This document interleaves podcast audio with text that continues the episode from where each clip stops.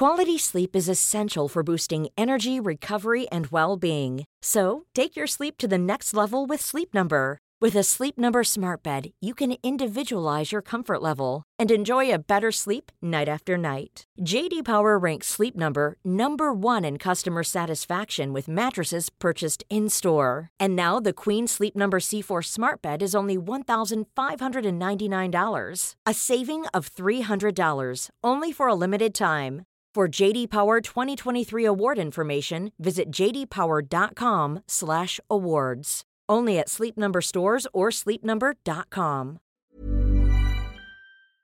Kei whakarongo mai koe ki tō tātou ao hurihuri ki te reo irirangi o Aotearoa. This is Our Changing World on RNZ National. And now, Long-time listeners of the show might remember back a couple of years ago when I joined University of Canterbury volcanologists who were testing the impact of volcanic ballistics using a medieval catapult. So this is a catapult to simulate the passage through the air of volcanic bombs as they fly out of volcanoes.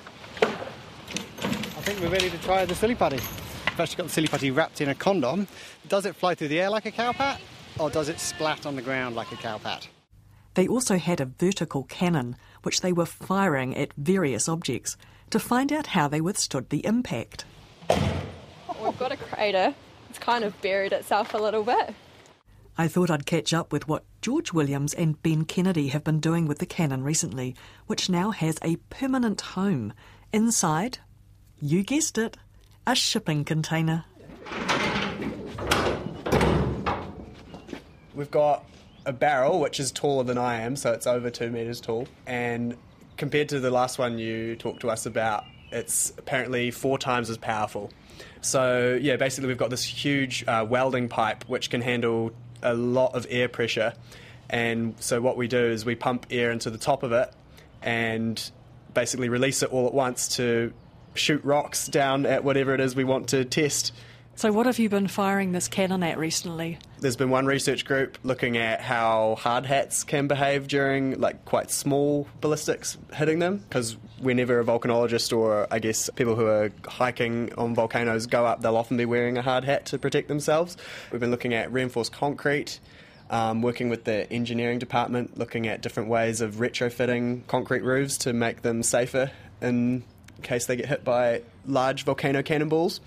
And right here, we've got a sandbox, which um, one of my colleagues is looking at sort of the craters which are left behind after a ballistic impact because often that's all that we see in the geological record, and it's the way basically that we can look at the ballistic hazard from past eruptions is by looking at these craters which are left behind. So she's examining what it takes to make different types of craters in terms of ballistic impacts. So you've been working your way through different things that you've been firing the cannon at. Yeah, so what so kind of results have you had to date? So yeah, we were looking at um, roofing materials, which George um, has now written a, a paper about, and he's calibrated now how different roofing materials can withstand different amounts of energy, um, working out how much energy exactly you need to make a hole in a roof and um, what conditions it would be safe and under what materials it would be safe. A lot of building materials aren't going to be able to do at least in isolation, aren't going to be able to handle some of these larger ballistic blocks.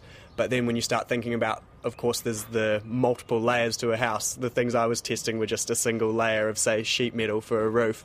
And one thing we found was even a piece of metal like that, it might only slow the ballistic down a little bit. But when you think about in terms of impact energy, that's what is um, allowing a ballistic to cause all its damage is its high energy. And if you lower its speed just a little bit, that actually massively reduces its energy and its potential to keep carrying on through the house. So that was one of the things we found. Uh, one key thing in volcanology is that hazard models, so thinking about knowing what the volcano does, has massively come along, say, since the 1980s when this work was first done. So now we can actually think about the angles which blocks are striking buildings at, but we still don't know what the actual impact or the vulnerability of things we care about might be. So we need to bring that up to standard. And now we're trying to look at, working with Tom Wilson, we're trying to look at compounding effects of different hazards. So, for example, if there was a layer of ash on top of the roof first, how would that affect the impact of the ballistic and these two hazards working together? On Monday, we did our first uh, sort of test few runs looking at that. So we started with the 20 centimetre thick layer of ash, which looked quite impressive, and sure enough, we hit it as hard as we possibly could with the cannon. There was no damage done to the concrete. Whereas if there was nothing there, based on our previous experiments, that would have blasted a hole right the way through.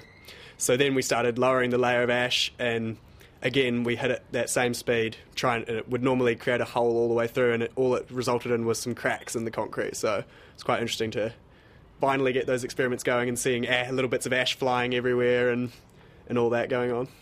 Another sort of eruption which got us thinking about this was back in 2014, there was sort of this unexpected eruption in Japan. They had about perhaps six minutes warning um, before it went off on a day when there were a lot of hikers around. And basically, everyone who managed to take shelter inside these timber buildings, which timber isn't very good at um, stopping a ballistic, everyone managed to survive. And we think one reason the buildings did quite a good job of protecting people is because they were covered in these large boulders, and eventually, as well, ash was raining down on these boulders. And the reason those boulders were there wasn't even to do with the volcano. They were worried about uh, cyclones ripping the roofs off during high winds, but it ended up perhaps providing this armoring effect. So that's what we're interested in sort of replicating here and seeing if there's any merit to it.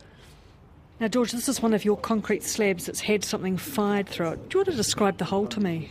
Yeah, sure thing. So we shoot ballistics down at the top of a concrete slab, which is um, designed to be like concrete slabs that we have in the roofs of buildings here in New Zealand. And we see this typical damage sort of style where there's a small hole in the top, but a really massive sort of shearing out sort of cone moving through the slab and basically what we have is these chunks of concrete getting ejected at high speed into the building, even though the ballistic itself hasn't managed to pass through the reinforced concrete slabs. Have you been looking at putting stuff underneath then to try and catch all of that those fragments that are created? Yeah, exactly. So since we've figured out that the reinforcing bars are enough to stop the rock itself, the next problem is to try and stop this concrete shrapnel. So we're working together with students in the civil engineering department and we're attaching high tensile fabric of fiberglass, uh, chemically bonding that onto the underside of the concrete to see if this tensile fabric can prevent this shrapnel from being ejected into a building. I'm curious about the hard hats. It's a long held view in kind of the macho volcanologist wor- world that a hard hat is not going to save your life if a bomb's flying out of a volcano at hundreds of meters a second. And I think that's probably true, but one of the lessons learned from Ontake was um, it's not just direct hits from blocks flying at 100 meters per second that um, are killing people. There's a lot of shrapnel and bits that have ricocheted. For example, if you're on a you're standing on the side of the volcano and blocks are landing all around you, a lot of them are shattering and hit the ground and the shrapnel coming off, or if you're sheltering inside a wooden building and the blocks come through the roof, but it's been slowed down, then in all those cases, the hard hat is going to offer probably life saving protection for you. But in the case of a direct hit from a block, which is much less likely, then um, it probably wouldn't. I can't help but think of bicycle helmets. So, you know, if you have a big fall on your bike, your bicycle helmet might be munted, but it took the shock rather than your head. Mm, exactly. And I think that's what even some of these helmets that have got cracks in and they may not have prevented um, an injury, but you may have prevented death. And I think that's one thing that maybe these helmets could still be doing. They're just increasing your chance of surviving rather than 100% stopping everyone from any harm. So, what are you going to test next? There's almost a never ending supply of things that need smashing. Um, I think houses all around the world are made out of different materials, and each one of those materials offers different amount of protection, and the information on how these materials can withstand different eruptions is um, a never ending kind of playground of experiments to do. Thanks to Ben Kennedy and George Williams from the Department of Geological Sciences at the University of Canterbury. And you'll find a short video of the cannon being fired at different kinds of building material on our webpage, rnz.co.nz slash our changing world. Botox Cosmetic, onabotulinumtoxinA, FDA approved for over 20 years. So, talk to your specialist to see if Botox Cosmetic is right for you. For full prescribing information, including boxed warning, visit BotoxCosmetic.com or call 877-351-0300. Remember to ask for Botox Cosmetic by name. To see for yourself and learn more, visit BotoxCosmetic.com. That's BotoxCosmetic.com.